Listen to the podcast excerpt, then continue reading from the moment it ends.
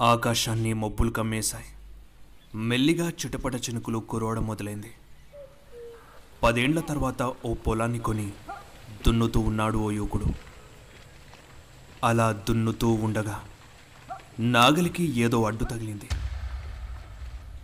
అప్పుడే మేఘం మరింత మబ్బు కమ్మి ఓ ఉరుము ఉరిమింది వీచే గాలి సుడిగాలిలా మారింది. ఆ తగిలిందేమిటో చూద్దామని మట్టిని కాస్త తవ్వి తీస్తే తెల్లటి ఆకారం ఏదో కనిపించింది. ఇంకాస్త తవ్వి చేతిలోకి తీసుకొని చూడగానే వణికిపోయాడు. అది ఓ మనిషి పుర్రే. దానిని చూడగానే విసిరి అవతల పాడేశాడు. మొదటిసారి పొలం దున్నుతూ ఉండగా ఇలాంటి అపశకునం ఎదురవడంతో ఆ యువకుడిలో కాస్త భయం పుట్టింది. ఇక బుర్రని దూరంగా విసిరి మళ్ళీ పొలం దున్నడం మొదలుపెట్టాడు. దూరంగా పడ్డ ఆ బుర్రే అతని వైపు మెల్లిగా తిరిగి చూస్తూ ఉంది. హై, హై, చీకటి పడుతూ ఉండగా ఆవులను మేపే ఓ కుర్రాడు ఆవులని పొద్దంతా మేపి వాటిని తోలుకుంటూ ఇంటికి పోతున్నాడు. ఆ ఆవులు కూడా ఆ కుర్రని మాటలను అనుసరిస్తూ ఒకదాని వెనుక ఒకటి నెమ్మదిగా కదులుతూ పోతున్నాయి. అక్కడక్కడ పెండ వేస్తే దాన్ని సంచిలో వేసుకుంటూ ఉన్నాడు. చేతికంటిన పెండను ఆవుకి రుద్దుతూ ఉండగా పేచు మిఠాయ్ పేచు మిఠాయ్ పేచు మిఠాయ్. పీచు మిఠాయి వాడు అలా సైకిల్ తోలుకుంటూ దగ్గరకొస్తూ ఆ కుర్రాడిని చూస్తూ అరుస్తూ ఉన్నాడు. పీచు మిఠాయిని చూడగానే ఆ కుర్రాడి నోట్లో నీళ్ళురాయి ఆగలేక వెళ్ళి అన్నా ఎన్ని దుడ్లు? అని అడిగితే ఒక్క రూపాయి అని చెప్పాడు పీచుమిఠాయి వాడు. సంచిలో ఉన్న రెండు ఆటన బిళ్ళలను తీసి ఇవ్వగానే పీచు మిఠాయిని ఆ కుర్రాడి చేతికిచ్చాడు. ఆ కుర్రాడు లొట్టలేసుకుంటూ పీచు మిఠాయిని నోట్లో వేసుకొని తినగానే ఆవులన్నీ అరవడం మొదలుపెట్టాయి. ఉన్నట్టుండి సుడిగాలి వీయడం మొదలైంది. ఎదురుగా ఉన్న పీచు మిఠాయి వాడు మూతికి అడ్డంగా ఉన్న రుమాలును తీసి పీచు మిఠాయ్ పీచు అని బిగ్గరగా అరుస్తూ ఉన్నాడు. మిఠాయ్ ఆ కుర్రాడి కర్ణ పేరీలు పగిలేలా ఉంది. ఆ భీకర శబ్దానికి భయానక వాతావరణానికి ఆ కుర్రాడు వణికిపోతూ ఉన్నాడు. చేతిలో ఉన్న పీచు మిఠాయిని కింద పడేశాడు. భయంతో ఆ పీచు మిఠాయి వాడి వైపు చూడగానే పీచు మిఠాయిని ఎందుకు కింద పడేశావు? అంటూ ఓ రకంగా నవ్వుతూ చూడగానే ఆ కుర్రాడికి ఇంకా భయం వేసింది. ఎవరైనా వస్తే బాగుండు అని అటు ఇటు చూస్తూ ఉన్నాడు. అప్పుడే కింద పడ్డ పీచు మిఠాయిని ఆ కుర్రాడికిస్తూ తీసుకో. పీచు మిఠాయిని కింద పారేయకూడదు. అర్థమైందా? తిను. తిను. అని అంటున్నా ఆ కుర్రాడు భయంతో తీసుకొని తినకుండా అలానే చూస్తూ ఉన్నాడు. ఆ పీచు మిఠాయి వాడి మూతికి పీచు మిఠాయి పూసి ఉంది. దాంతో దాన్ని చూసి ఆ కుర్రాడికి మరింత భయం వేస్తుంది. తినవా? తినవా? తినవా? తినవా? తినవా? తినవా? తినవా? అని మళ్ళీ పెద్దగా అరుస్తూ తన దగ్గరున్న పీచు మిఠాయినంతా ఆ కుర్రాడి నోట్లో కుక్కేశాడు. అలా కుక్కి కుక్కి కుక్కడంతో ఆ కుర్రాడి పొట్ట పగిలిపోయింది. కొంత సమయం తర్వాత ఊరంతా పూర్తిగా చీకటి పడింది. పశువులన్నీ వాటింటికి అవి వెళ్ళిపోయాయి. అప్పుడే చెంబు పట్టుకొని ఆ ఊరి పెద్దాయన ఒక ఆయన టార్చ్ లైట్ వేసుకొని అటుగా వెళ్తున్నాడు. దారిలో రక్తం కనిపించింది. సంకోచించి టార్చ్ని కాస్త పక్కకి వేశాడు. ఆ వెలుగులో పేగులన్నీ బయటపడి చుట్టూ పీచు మిఠాయి. రక్తం మయంగా మారి ఆ కుర్రాడు శవమై కనిపించాడు. ఊరు ఊరంతా ఒక్కసారిగా ఉలిక్కిపడింది. కొందరు కొండ చిలువ చంపేసిందని మరికొందరు ఏ అడవి పందో నక్కో కొరికి చంపేసిందని అనుకున్నారు. ఈ ఘటన జరిగిన పది రోజుల తర్వాత అనా నేను ఈ టౌన్ దాకా పోయేసి వస్తా అని కేశవ్ సైకిల్ తీసుకుని వెళ్తుంటే రే కేశవ్ జర ఆగరా. ఈ చిన్నుగాడిని స్కూల్ దగ్గర దిగబెట్రా. పోనని మారం చేస్తున్నాడు. అని చిన్నుని లాక్కుంటూ తెస్తుంది కేశవ్ వదిన. అయ్యో లేదు వదిన జల్దీ పోవాలి. జర పనుంది. అనగానే వాని ఓనియా రాదే. వానికేదో పనుందంట కదా. చిన్నుగాడు ఒక్కడే వాని చెతగాలతో పోతాడులే అర కిలోమీటర్గా ఉంది. నువ్వు పోరా కేశవ్. కేశవ్ వెళ్ళిపోయాడు. చిన్ను చిరాకుతోనే స్కూల్కి మెల్లగా నడుస్తూ పోతున్నాడు. చిన్ను చదివే స్కూల్. వీళ్ళ ఊరికి అర కిలోమీటర్ దూరంలో ఉన్న మరో ఊర్లో ఉంటుంది. మధ్యదారిలో అన్ని పొలాలే ఉంటాయి. చిన్ను చేతిలోకి కందికట్టె తీసుకొని నేలకి రాసుకుంటూ పోవాలా వద్దా అన్నట్టు ఆలోచిస్తూ పోతున్నాడు. తన స్నేహితులు వచ్చి కలిసిపోదామని అడిగినా వద్దని ఒంటరిగా వెళ్తున్నాడు. అలా కొంత దూరం వెళ్ళాక ఓ పెద్ద మర్రి చెట్టు కనిపించింది. దాని కింద చాలా నీడగా ఉంది. అదే అదునుగా చూసి ఇక స్కూల్ ఎగ్గొట్టి అక్కడే సాయంత్రం దాకా ఆడుకుని ఇంటికి పోదామని అనుకున్నాడు.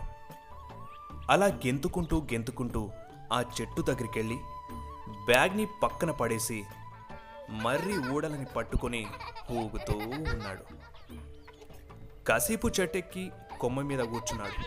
మళ్ళీ కాసేపు ఊగి పక్కనున్న కంది చేనులోకి వెళ్ళి కందికాయను తెచ్చుకుని తిన్నాడు. మధ్యాహ్నం వరకు కాలయాపం చేశాక కడుపు ఖాళీ అవడంతో అమ్మ పెట్టిన టిఫిన్ డబ్బా తెరిచి అందులోని పెరగనం తింటుంటే ఓ కుక్క వచ్చి తన ఎదురుగా కూర్చొని ఆకలితో చూసింది. చిన్ను బాక్స్లోని సగం అన్నాన్ని దానికి వేశాడు. తిన్నాక ఆ కుక్కతో కలిసి హాయిగా ఆడుకుంటూ ఉండగా పేచు మిఠాయ్ పేచు మిఠాయ్ పేచు మిఠాయ్ అంటూ పీచు మిఠాయి వాడు ఆ మర్రి చెట్టు పొంటి సైకిల్ని తోలుకుంటూ చిన్ను వైపు చూసి అరుస్తూ ఉన్నాడు. అతన్ని చూసి ఆ కుక్క మొరుగుతూ ఉంది. చిన్ను కంటికి ఆ పీచు మిఠాయి మాత్రమే కనిపిస్తుంది. ఆ పీచు మిఠాయి వాడు సైకిల్ని మర్రి చెట్టు దాకా తీసుకెళ్ళి చేతిలోకి మిఠాయి తీసుకుని హే బాబు పీచు మిఠాయి కావాలా? రా వచ్చి తీసుకో తీయగుంటది అని ఊరించగానే చిన్ను అమాయకంగా నా దగ్గర దుడ్లు లేవన్నా అనగానే నాకు దుడ్లు వద్దు నువ్వు వచ్చి తీసుకో. అని ఆ పీచు మిఠాయివాడు ఒక్కో అడుగు వేస్తూ చిన్ను దగ్గరికి వెళ్తుంటే ఆ కుక్క మొరుగుతూనే ఉంది. మళ్ళీ సుడిగాలి వీయడం మొదలైంది. ఆ కుక్క సుడిగాలి గుండంలో పడి దూరంగా వెళ్ళి పడింది. అదంతా చూస్తున్న చిన్నుకి లాగు తడిసిపోయింది. పీచు మిఠాయివాడు మూతికున్న రుమాల్ని తీసి బిగ్గరగా అరిచి పీచు మిఠాయ్! చిన్ను దగ్గరికి రాగానే ఓ ఎద్దుల బండి మర్రి చెట్టు దారి నుండి వెళ్తూ ఉంది. బండి తోలేవాడు ఆ చెట్టు వైపు చూశాడు. అక్కడ కేవలం చిన్ను మాత్రమే చెట్టు కింద కూర్చొని పీచుమిఠాయి తింటూ ఉన్నాడు. సాయంత్రం అయింది పిల్లలంతా స్కూల్ నుండి ఎవరింటికి వారు తిరిగొచ్చేశారు? చిన్ను వాళ్ళ అమ్మ చిన్ను కోసం ఎదురు చూస్తూ ఉంది. తన ఇంటి ముందు నుండి ఓ పిల్లాడు వెళ్తుంటే ఆ పిల్లాడిని ఆపి రే లడ్డు చిన్నుగాడేంట్రా ఇంకా రాలేదు? అని అడగగానే ఆ పిల్లాడు ఏమో పెద్దమ్మ వాడు స్కూల్కి రాలేదు. పొద్దున్న మాతో రమ్మన్నా నేను రాను పోరా అన్నాడు అనేసి వెళ్ళిపోయాడు. చిన్ను వాళ్ళ మమ్మీకి కోపంతో పాటు భయం కూడా పెరిగింది. ఆమె భర్త పొలానికి వెళ్ళి ఇంకా రాలేదు. ఎలా అని దిగులుగా కూర్చుంది. అప్పుడే ఏం వదినా ఏమైంది? గట్ల కూర్చున్నావు? చిన్నుగాని వీళ్ళు? ఆయన కోసం రిమోట్ కార్ తెచ్చిన అని సైకిల్ స్టాండ్ వేసి ఇంట్లోకి పోతూ చిన్ను రే చిన్ను నీకేం తెచ్చినానో చూడు అని పిలుస్తుంటే కేశవ్ ఆడింకా ఇంటికి రాలేదురా అంటూ వదిన వచ్చి కొంత భయంతో చెప్పింది. ఇంటికి రాకపోవడమేంది? దోస్తులతో ఆడుకుంటూ ఉండొచ్చు. నువ్వు భయపడకు వదినా నేను పోయి తీసుకొస్తా అని సైకిల్ తీసుకొని దారిపోంటి అందరినీ అడుగుతూ పోతున్నాడు. ఎవరిని అడిగినా తెలియదనే చెప్తున్నారు. అలా అన్ని గల్లీలో వెతికి చివరగా తొట్టిలో ఎడ్లకి నీళ్ళు తాపుతున్న తిమ్మప్పనెల్లి అడిగాడు. ఓరి ఓరి ఓరి. షినుగాడా? వాడు పగటి పూట్ల మన ఊరి పట్టెల చేను దగ్గర మర్రి చెట్టు ఉన్నది కదా? గడ కూర్చొని ఉండేరా నేను బండిపై పోతుంటే చూసిన. అని తిమ్మప్ప చెప్పగానే కేశవ్ సైకిల్ని వేగంగా తొక్కుకుంటూ మర్రి చెట్టు దగ్గరికి వెళ్ళాడు అక్కడికి వెళ్ళగానే ఓ కుక్క నోట్లో టిఫిన్ డబ్బా మూత పెట్టుకొని వేగంగా వచ్చి కేశవ్ దగ్గర పడేసి అరుస్తూ ఉంది. ఆ కుక్కకి అక్కడక్కడ దెబ్బలు తగిలి రక్తం వస్తుంది. కేశవ్ సైకిల్ పడేసి ఆ బాక్స్ మూత తీసుకుని చూస్తుంటే ఆ కుక్క ప్యాంట్ పట్టుకుని తన వెంట రా అన్నట్టు లాక్కెళుతూ ఉంది. కేశవ్ ఒక్కో అడుగు మర్రి చెట్టు వైపు వేస్తుంటే మనసులో ఏదో కీడు శంకిస్తూ ఉంది. ఇక చెట్టు దగ్గరికి వెళ్ళగానే అక్కడ బ్యాగ్ కనిపించింది. కానీ చిన్ను ఎక్కడా కనిపించలేదు. చిన్ను? రే చిన్ను!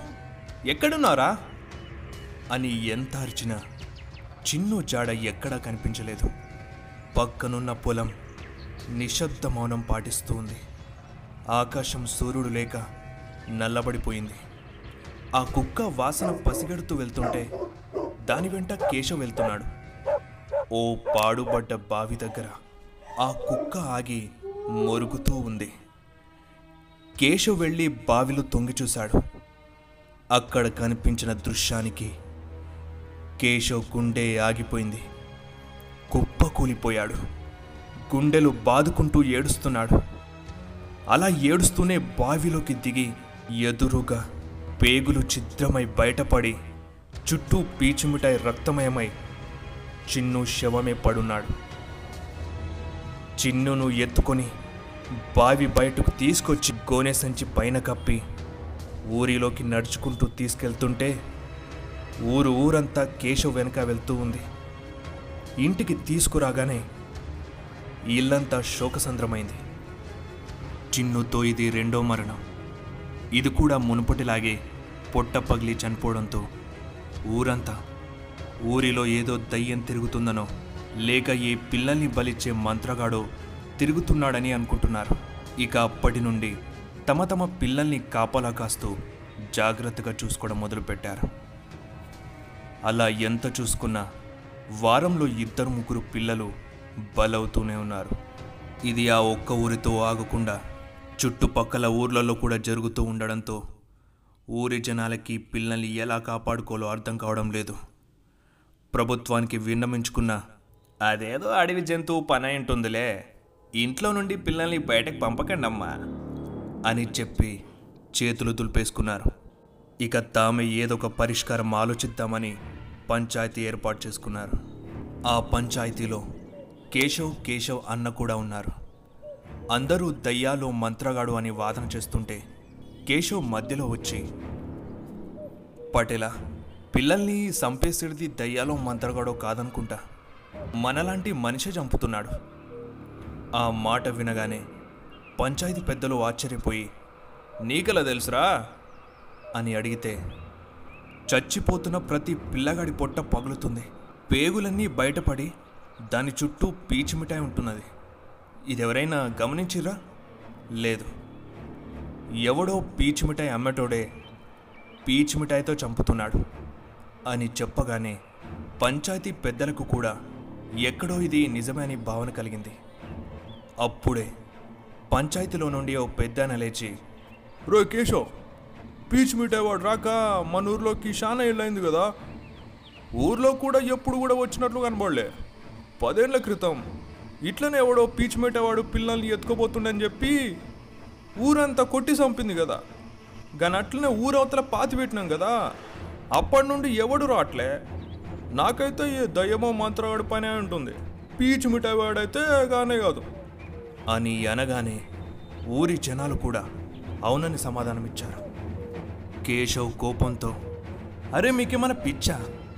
కళ్ళ ముందుకంత పెద్ద సాక్ష్యం కనిపిస్తుండే ఇంకా దయ్యాలు భూతాలంటారేంది? నేను ఎట్లయినా చేసి వాణ్ణి పట్టుకొని తీసుకుని వస్తా. అప్పటిదాకా మీ పిల్లల్ని జాగ్రత్తగా కాపాడుకోండి. ఆ మరుసటి రోజు రాత్రి ఓ ఇంటి వరండాలో ఓ పిల్లాడు ఆడుకుంటూ ఉన్నాడు. ఆ ఇంటి చుట్టుపక్కల అంతగా ఇండ్లు లేవు. ఊరి చివరన ఆ ఇల్లు ఉంది. ఆ పిల్లాడు ఆడుకుంటూ అలా రోడ్డు మీదకి రాగానే పేచు మిఠాయ్ పేచు మిఠాయ్ పేచు మిఠాయ్ అంటూ పీచు మిఠాయి వాడు ఆ పిల్లాడి దగ్గరకొచ్చి ఆగాడు. హాయ్ పీచు మిఠాయి. అని తన దగ్గరున్న రూపాయి ఇచ్చి పీచు మిఠాయి నోట్లో పెట్టుకోబోతుండగా ఇంట్లో నుండి ఆ పిల్లాడి నాన్న వచ్చి రే లడ్డో అక్కడేం చేస్తున్నా? అని అనగానే ఆ పిల్లాడు వెనక్కి తిరిగాడు. వాడి చేతిలో ఉన్న పీచు మిఠాయిని చూడగానే ఆ పిల్లాడి నాన్న వెంటనే వచ్చి కింద పడేసి ఇదెవరిచ్చారా? అని అడిగాడు. పీచు మిఠాయి అన్నా. అని అనగానే ఏడి ఎక్కడ పోయిండు? అని అడిగితే అటువైపు వెళ్ళాడని ఊరి బస్ స్టాప్ వైపు చేయి చూపించాడు. అప్పుడే అటువైపుగా కేశవ్ రావడంతో ఆ విషయాన్ని కేశవ్ చెప్పాడు. కేశవ్ వేగంగా సైకిల్ తొక్కుతూ బస్ స్టాప్ వైపు వెళ్తున్నాడు. బస్ స్టాప్ దగ్గరికి వెళ్ళగానే అక్కడున్న బోరింగ్ దగ్గర సైకిల్ ఆపి పీచుమిటేవాడు నీళ్ళు తాగుతూ ఉన్నాడు. కేశవ్ సైకిల్ పడేసి వెళ్ళి తలని బోరింగ్ కేసి గట్టిగా కొట్టగానే తలకై జిమ్ అని అక్కడే పడిపోయాడు కళ్ళు తెరిచి చూడగానే చుట్టూ ఊరి జనాలు. తన చుట్టూ ఊరి తాడు బిగించి ఉంది. ఇదిగో వీడే ఇన్నాళ్ళు మన పిల్లల్ని చంపుతుంది. వీడిని ఏం చేద్దాం చెప్పండి? నరికేద్దాం కాల్చేద్దాం ఉరి అంటూ జనాలు అరుస్తూ ఉన్నారు. ఆ పీచుమిఠాయి వాడు ఏడుస్తూ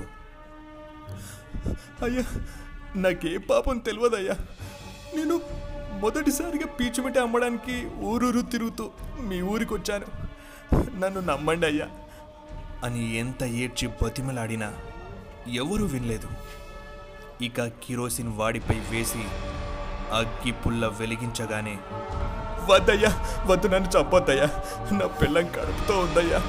అలాంటిది నేనెందుకు పిల్లల్ని చంపుతానయ్యా? దయచేసి వదలండి అయ్యా. అంటూ ఉండగానే అగ్గి పుల్ల అమాంతం అతనిపై పడి అగ్గి రగుల్చుకుంది. ఆ మంటల్లో అతను మలమల మాడిపోయాడు. ఊరి జనాల పగ చల్లారింది. తమ పిల్లలకి ఎలాంటి ప్రమాదం లేదని సంతోషించారు. మరుసటి రోజు సాయంత్రం ఇద్దరు పిల్లలు ఈత కుట్టడానికి చెరువు దగ్గరికి వెళ్ళారు. బట్టలు విప్పి ఓ గుట్ట మీద పెడుతూ ఉండగా ఆ పక్కన ఎర్రగా ఏదో కనిపించింది. ఏంటా అని ఆ పక్కకి వెళ్ళి చూస్తే అక్కడ ఓ పిల్లాడి శవం పేగులు బయటపడి చుట్టూ పీచు మిఠాయితో రక్తమయమై పడుంది. ఆ దృశ్యాన్ని చూసి ఆ పిల్లలు వణికిపోయి పారిపోదామని వెనక్కి తిరగ్గానే ఎదురుగా పీచు మిఠాయి కనిపించింది. దాన్ని చూసి బెదిరిపోయి రెండడుగులు వెనక్కి వేసి చూస్తే పీచు మిఠాయిని మూతికి పూసుకొని పీచు మిఠాయి వాడు విచిత్రంగా నవ్వుతూ ఉన్నాడు. ఏయ్ పిల్లలు పీచు మిఠాయి కావాలా? తీసుకోండి తీయగుంటది. రండి తీసుకోండి. రండి తీసుకోండి. అలా భయపడతారు ఎందుకు? నేనేం చేయను. హా, హా, రండి పిల్లలు తీసుకోండి. తీసుకోరా? తీసుకోరా? నా పీచు బిడ్డని తీసుకోరా? తీసుకోరా నా పీచు బిడ్డని? అని గట్టిగా అరవగానే ఒక్కసారిగా వాతావరణం మారిపోయింది. ముందే గమనించిన పిల్లలు అక్కడి నుండి పారిపోతున్నారు. అందులో ఓ పిల్లాడు అక్కడే కింద పడిపోయాడు. మరో పిల్లగాడు ఊళ్ళోకి వెళ్ళి జరిగిందంతా చెప్పి ఊళ్ళో వాళ్ళని ఆ చెరువు దగ్గరికి తీసుకొచ్చాడు. అక్కడికొచ్చి చూస్తే రెండు శవాలు కనిపించాయి. ఆ శవాలను చూసిన ఊరి జనాల గుండె ఆగిపోయింది. పీడ విరగడైందని సంతోషించులోపే ఆ పీడ ఇంకా పట్టి పీడుస్తూనే ఉందని తెలిసి భయపడిపోయారు. కొందరైతే రాత్రికి రాత్రే ఊరు ఖాళీ చేసి వెళ్ళిపోయారు. మరికొందరు వెళ్ళలేక భయంతోనే ఉండిపోయారు. అదే రోజు రాత్రి కేశవ్ అన్నకి తన కొడుకు గుర్తొచ్చి నిద్ర పట్టక మంచం మీద కూర్చొని ఏదో ఆలోచిస్తూ ఉన్నాడు. అప్పుడే కేశవ్ తన గది నుండి మెల్లిగా బయటకొచ్చి ఎక్కడికో వెళ్తున్నాడు. కేశవ్ వాళ్ళ అన్న పాండుకి వీడు ఈ సమయంలో ఎక్కడికి వెళ్తున్నాడో అనే సందేహం వచ్చింది. అలా కేశవ్ వెళ్ళగానే తన వెనుకే దొంగచాటుగా అనుసరిస్తూ వెళ్తున్నాడు. కేశవ్ ఇంటి వెనుక ఉన్న పొలంలో నుండి నడుచుకుంటూ ఊరికి దూరంగా ఉన్న ఓ పాడుపడ్డ బావి దగ్గరికి వెళ్ళి నిలబడ్డాడు. ఎవరో వెనకాల వస్తున్నట్టు అనిపించి వెంటనే వెనక్కి చూశాడు. వెనకాల ఓ కుక్క కేశవ్ని గుర్రుగా చూస్తూ ఉంది. కేశవ్ కూడా ఆ కుక్కని గుర్రుగా చూసేసరికి అక్కడి నుండి పారిపోయింది. అప్పుడు అతని కళ్ళు నీలం రంగులో మొహం మరో రకంగా మారింది. అదంతా ఓ చెట్టు చాటున దాక్కుని చూస్తున్న పాండుకి కాళ్ళు వణికిపోయాయి. మాంసం కోసం గుంటనక్కలు తిరిగే ఆ కాళ్ళ రాత్రిలో కేశవ్ ఒంటరిగా ఇక్కడికి ఎందుకు వచ్చాడో పాండుకి అర్థం కాలేదు. పైగా అతని ముఖం పూర్తిగా మారిపోయింది. కేశవ్ మెల్లిగా ఆ బావిలోకి వెళ్ళి కాసేపు అయ్యాక తిరిగి ఏదో డబ్బాతో పైకి వచ్చాడు. ఇప్పుడు అతని మొహం మరింత భయంకరంగా మారిపోయింది. తన మూతికి పీచు మిఠాయి పూసి ఉంది. ఆ డబ్బాతో పాటు ఓ డొక్కు సైకిల్ను కూడా అమాంతం లేపుకొని పైకి తెచ్చి మొహానికి రుమాలు కప్పి తొక్కుకుంటూ వెళ్తున్నాడు. పాండుకి అసలు తను చూస్తుంది కలో నిజమో అర్థం కాలేదు. కేశవ్ వెంటే పరిగెడుతూ కనపడకుండా జాగ్రత్త పడుతూ వెళ్తున్నాడు. కేశవ్ మరో ఊరికి వెళ్ళి ఓ కాలువ దగ్గర బట్టలు ఉతుకుతున్న పాప దగ్గరికి వెళ్ళి పీచు మిఠాయినిచ్చి ఆ పాపకి నోట్లో బలవంతంగా పీచు మిఠాయిని కుక్కి పొట్ట పగిలేలా కడుపుపై ఇనుపరాడుతో పొడిచి పొడిచి చంపేశాడు. అదంతా పాండు చూసి కుప్ప కూలిపోయాడు. కళ్ళతో చూస్తున్నా ఆపలేకపోయాడు. తన తమ్ముడు రోజు ఉదయాన్నే పొలానికి వెళ్తున్నాడని అనుకున్నాడు. కానీ ఇలా మారు వేషం వేసి ఊర్లో పిల్లల్ని చంపుతుంది తన తమ్ముడే అని తెలిసి తట్టుకోలేకపోయాడు. కేశవ్ తిరిగి వస్తుంటే పాండు కేశవ్ సైకిల్కి ఎదురుగా వెళ్ళి నిలబడ్డాడు.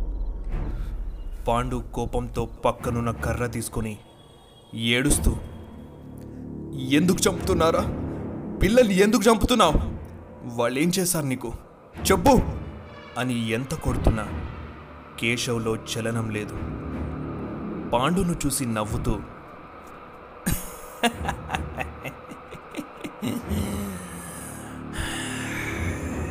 మరి మీరెందుకు నన్ను చంపారు? అని కేశవ్ అనగానే కొట్టడం ఆపి కేశవ్ మొహం వైపు చూశాడు. కేశవ్ మొహంలో మరో రూపం కనిపిస్తూ ఉంది. అది అత్యంత భయంకరంగా ఉంది. అంతే పాండు భయంతో వెనక్కి అడుగులు వేసి ఎవరు నువ్వు? మేము నిన్ను చంపడం ఏంటి అనగానే